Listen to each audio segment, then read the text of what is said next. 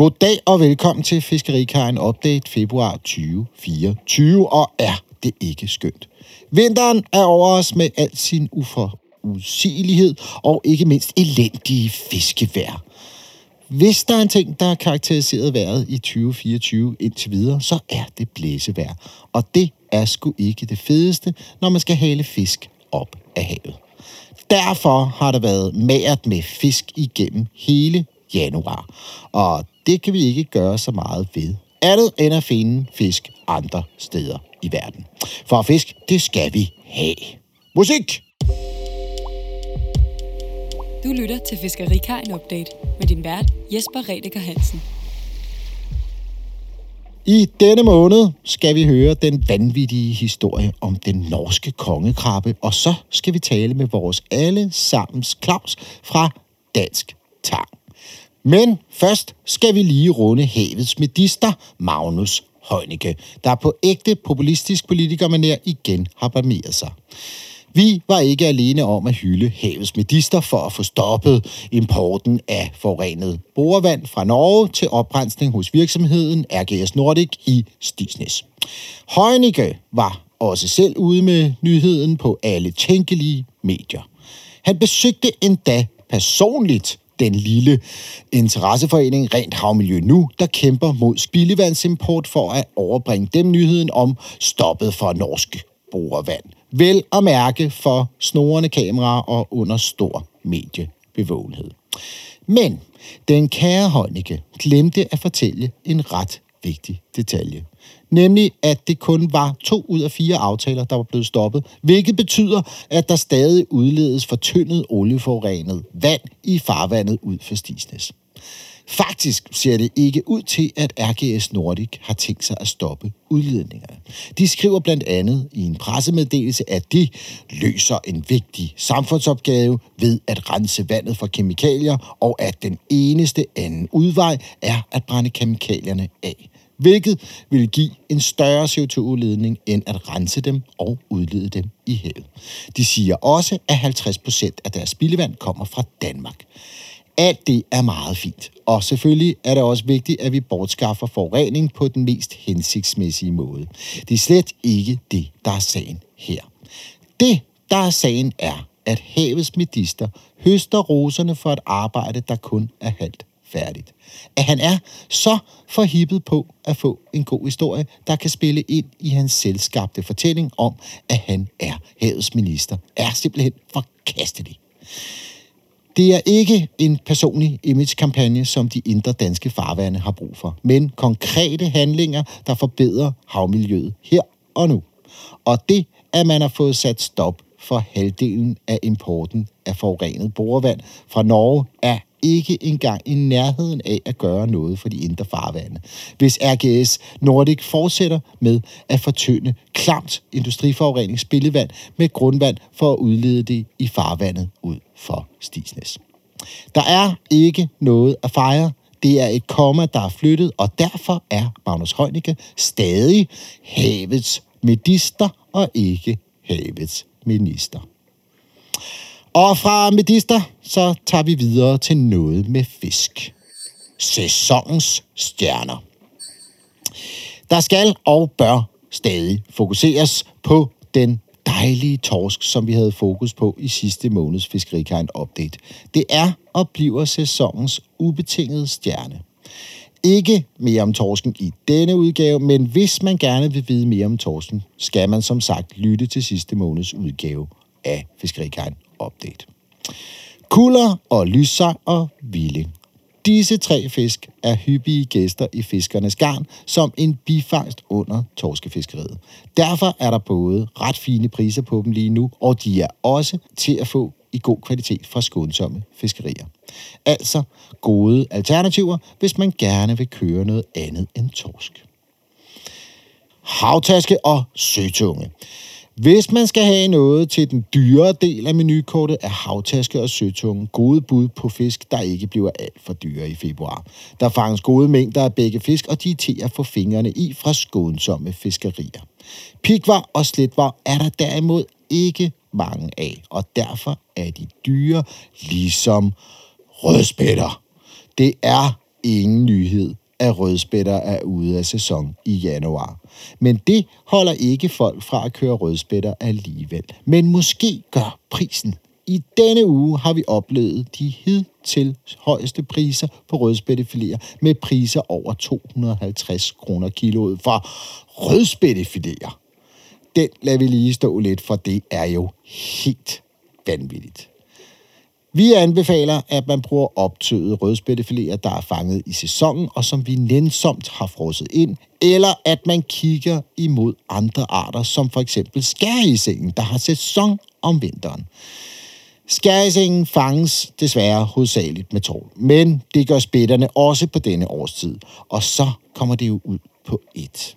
Hvor om alting er, så skal man altså være opmærksom på, at spætterne ikke er i sæson, og at de til med er sygt dyre. Og så skal vi et smut mod nord for at høre, hvordan en invasiv art også kan behandles. Vi skal nemlig tale om kongekrabber. For nylig der modtog vi en mail fra vores gode ven og samarbejdspartner, Svein, der lider Norway King Crab. I mailen stod der, at han desværre måtte overbringe os nyheden om, at kvoten på kongekrabbe i 2024 bliver nedsat med 50% i forhold til 2023. Årsagen er nedgang i bestanden af kongekrabbe, og det fik os til at tænke, for kongekrabben hører jo slet ikke hjemme i Norge. Den hører hjemme i den nordlige del af Stillehavet. Så hvordan kan det være, at man laver kvoter for at beskytte en invasiv art? Det vil vi gerne blive klogere på, og historien om, hvordan kongekrabben kom til Norge, er ret vild. Så hør med her. Kongekrabben har højst sandsynligt fået sit navn på grund af sin størrelse. En voksen kongekrabbe kan således veje op til 11 kilo og kan have ben så lange som 1,8 meter. Og det er jo en vanvittig stor krabbe. De største krabber er alle hunder, og de vokser gennem hele deres levetid, som for hunderne er op til 30 år. Krabberne lever på dybt vand, 200-400 meter det meste af året, men søger mod lavere vand, når de yngler. En hundkrabbe kan bære 300-500.000 æg under skjoldet, og af dem er der op til 14.000 æg, der overlever. Kongekrabben er derfor en art, der hurtigt formerer sig under de rigtige forhold. Kongekrabben har sit naturlige udbredelsesområde i det nordlige Stillehav fra det sydlige Alaska, rundt om Beringstrædet og hele vejen ned langs kysten af Kamchatka, ned til Sydkorea og den nordlige del af Japan. Altså meget, meget langt fra Norge. Historien om, hvordan kongekrabben kom til Norge, starter tilbage i Sovjetunionen omkring 1930. Kæmpe psykopaten Josef Stalin besluttede allerede dengang, at det ville være en god idé at introducere kongekrabben til Barentshavet, fordi den ville hjælpe fiskerne i Barentshavet med at få en bedre forretning. Men måske var det også fordi, at krabben stod højt på styrelisten hos partitoppen i Moskva, og at det vil være meget nemmere at fragte krabber til Moskva fra Murmansk end helt fra Vladivostok i det østlige Sovjet. Datidens kommunister var gode til at lægge planer, og det gjorde ikke så meget, at det var planer, der havde meget lange udsigter. I øh, 1957 døde Stalin og overdrog ansvaret for Sovjetunionen til Nikolaj Khrushchev, og dermed også krabbeplanen, og så gik det ellers stærkt. I 1961, der lykkedes det den russiske forsker Yuri Orlov at udsætte ni levende, drægtige hundkrabber i Murmanskfjorden. Og i 1969 udsatte man 10.000 unge krabber på mellem 1 og 3 kilo. Og op gennem 70'erne udsatte man mange tusind krabber. Med vanlig sovjetisk beslutsomhed fik man på den måde introduceret en invasiv art til et helt andet verdenshav, og med den en masse udfordringer. For det første viste der sig en overraskende ting for de russiske forskere, der overvågede krabbens indtog i Barentshavet. Krabberne voksede hurtigere, og de voksede sig større, end krabberne gjorde i Stillehavet. Manglen på naturlige prædatorer er givetvis en forklaring herpå, men det er ikke videnskabeligt undersøgt endnu. For det andet viste det sig, at bestanden også voksede sig større end forventet, og snart voksede bestanden ud af den 57 km lange Murmansk fjord. I Norge blev arten først fanget i Varangerfjorden i januar 1977, cirka 150 km fra stedet, hvor den først blev introduceret af russerne. Siden har den koloniseret hele kysten af Finnmark, inklusiv på Sangerfjorden. I øh, 2016 blev den registreret som etableret uden for Tromsø, længere sydvest end nogensinde før. Allerede i 1978 blev der lavet en gråzone-aftale mellem Rusland og Norge om et generelt forbud mod fangst. Så der har også været et historisk ønske fra Norge om at få et fiskeri på den lukrative kongekrabbe. I 1994 etablerede man så et begrænset forsøgsfiskeri efter krabberne, og først i 2002 blev Norge og Rusland enige om at starte et kommercielt fiskeri op efter kongekrabben. Man havde således sørget for, at bestanden havde fået fodfæste, før man indledte et målrettet fiskeri. Og det er jo lidt tankevækkende, når man snakker om en invasiv art. Hvis der er nogen derude, der også lavede mad i 2003, så kan man nok huske, da kongekrabben gjorde sit indtog på de danske restauranter. Jeg husker personligt, at den kom sådan ligesom fra den ene dag til den anden, og med en pris, som man i dag slet ikke forstår. Jeg mener, at vi kunne købe den til en introduktionspris af 125 kroner kiloet, hvilket betød, at den var betydeligt billigere end jomfruhummer og kanadisk hummer, og derfor var det også noget, der hurtigt fik plads på menukortet. Nu er historien lidt en anden, må man sige. Kongekrabben fra Norge er en vare, der er kendt i hele verden og er en råvare i den helt tunge del af prisskalaen. Overordnet set er nordmændene glade for kongekrabben. Vi har før rost nordmændene for deres fiskeriforvaltning, der på mange punkter til gode ser økosystemerne i havet bedre end den danske forvaltning. Men på kongekrakkens spørgsmålet er det en smule funky. For hvordan går det så med resten af økosystemet, når man introducerer verdens største krabbe? Der er jo ingen tvivl om, at en bestand på mellem 3 og 4 millioner voksne karper skal have noget at spise, og at naturen helt sikkert vil ændre sig som en konsekvens af dette. På norsk side har krabbens invasion skabt store udfordringer, hvilket har bidraget til, at der i dag er etableret et todelt fangstregime. Dette regime fungerer således, at vest for 26 grader øst fra Porsangerfjorden og vestpå er der fri fangst og et ønske om at begrænse yderligere spredning, mens øst for denne grænse er fangsten reguleret af kvoter og er blevet en ressource for fiskerisektoren. Og det er denne kvote, der er blevet nedsat med 50 procent i år. Mange i Norge ønsker krabben helt udryddet, fordi den truer de hjemmehørende arter og økosystemerne som helhed. Men det er næppe biologisk muligt på nuværende tidspunkt. Fiskerne, som er afhængige af fiskeriet, er derimod ikke overraskende uenige i, at der skulle være nogen problemer med kongekrabben, og det kan man da også godt forstå med de priser. En ting virker sikkert. Kongekrabben er kommet for at blive, og det eneste, man kan gøre, er at begrænse dens fremmarsch bedst muligt. I hvert fald i de områder, hvor man ikke ønsker at have dem. Vi kender jo lidt til den slags problematikker herhjemmefra med problematikken omkring den invasive gigasøsters. Her er det bare vigtigt at huske, at gigasøstersen er en regenerativ fødevare, der er med til at forbedre vandmiljøet i det område, den lever i. Og at de østers, som man gerne vil udsætte, som man ikke kan få lov til at udsætte, er infertile og derfor ikke kan formere sig. Så næsten det samme, og så alligevel ikke.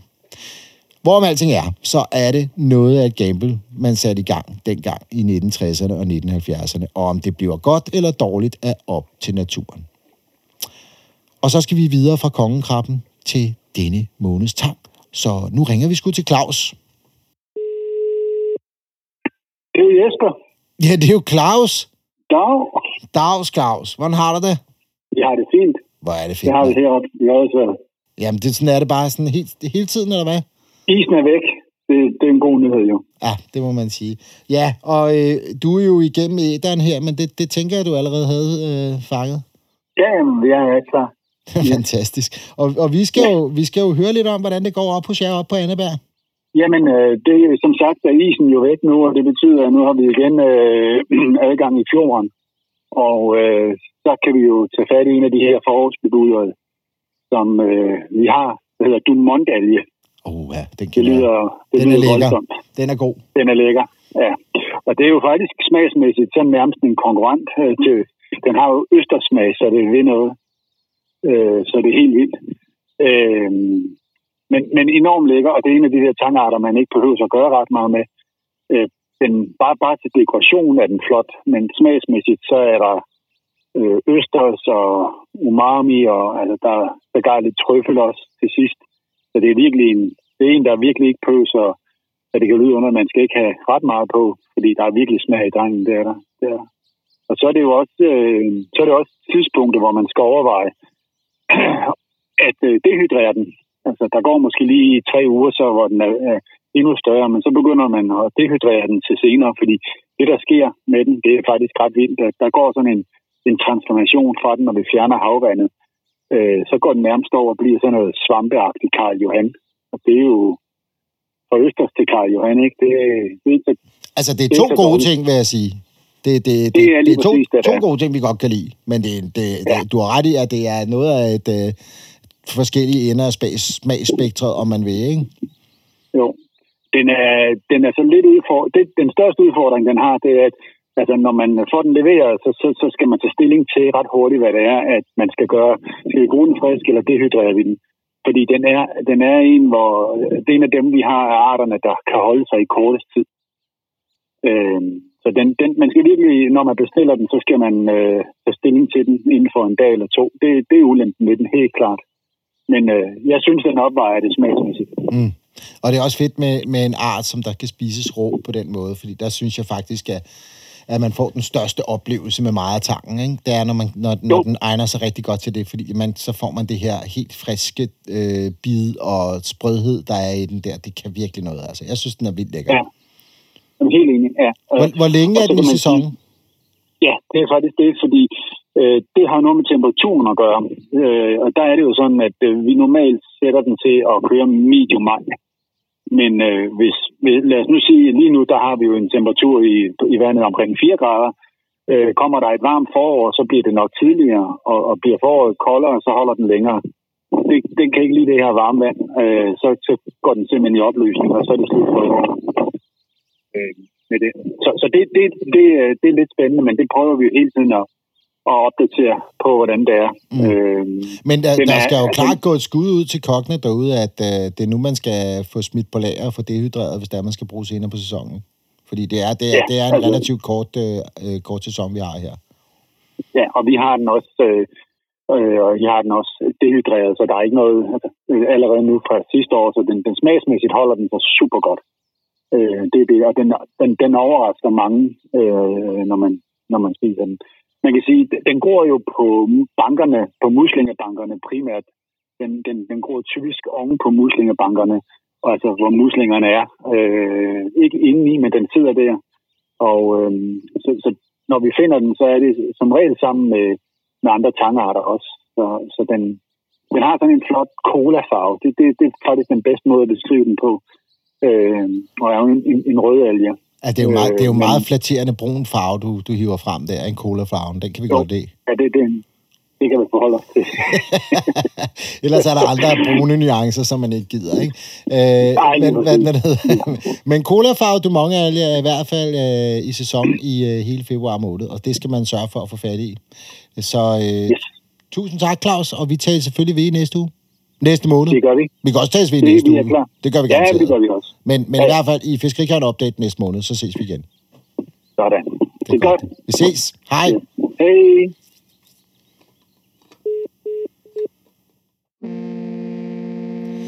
Og så blev vi færdige med denne måneds Fiskerikaren Update. Og det blev jo sådan lidt et kortere afsnit, end vi plejer at gøre, men øh, så prøvede vi også det.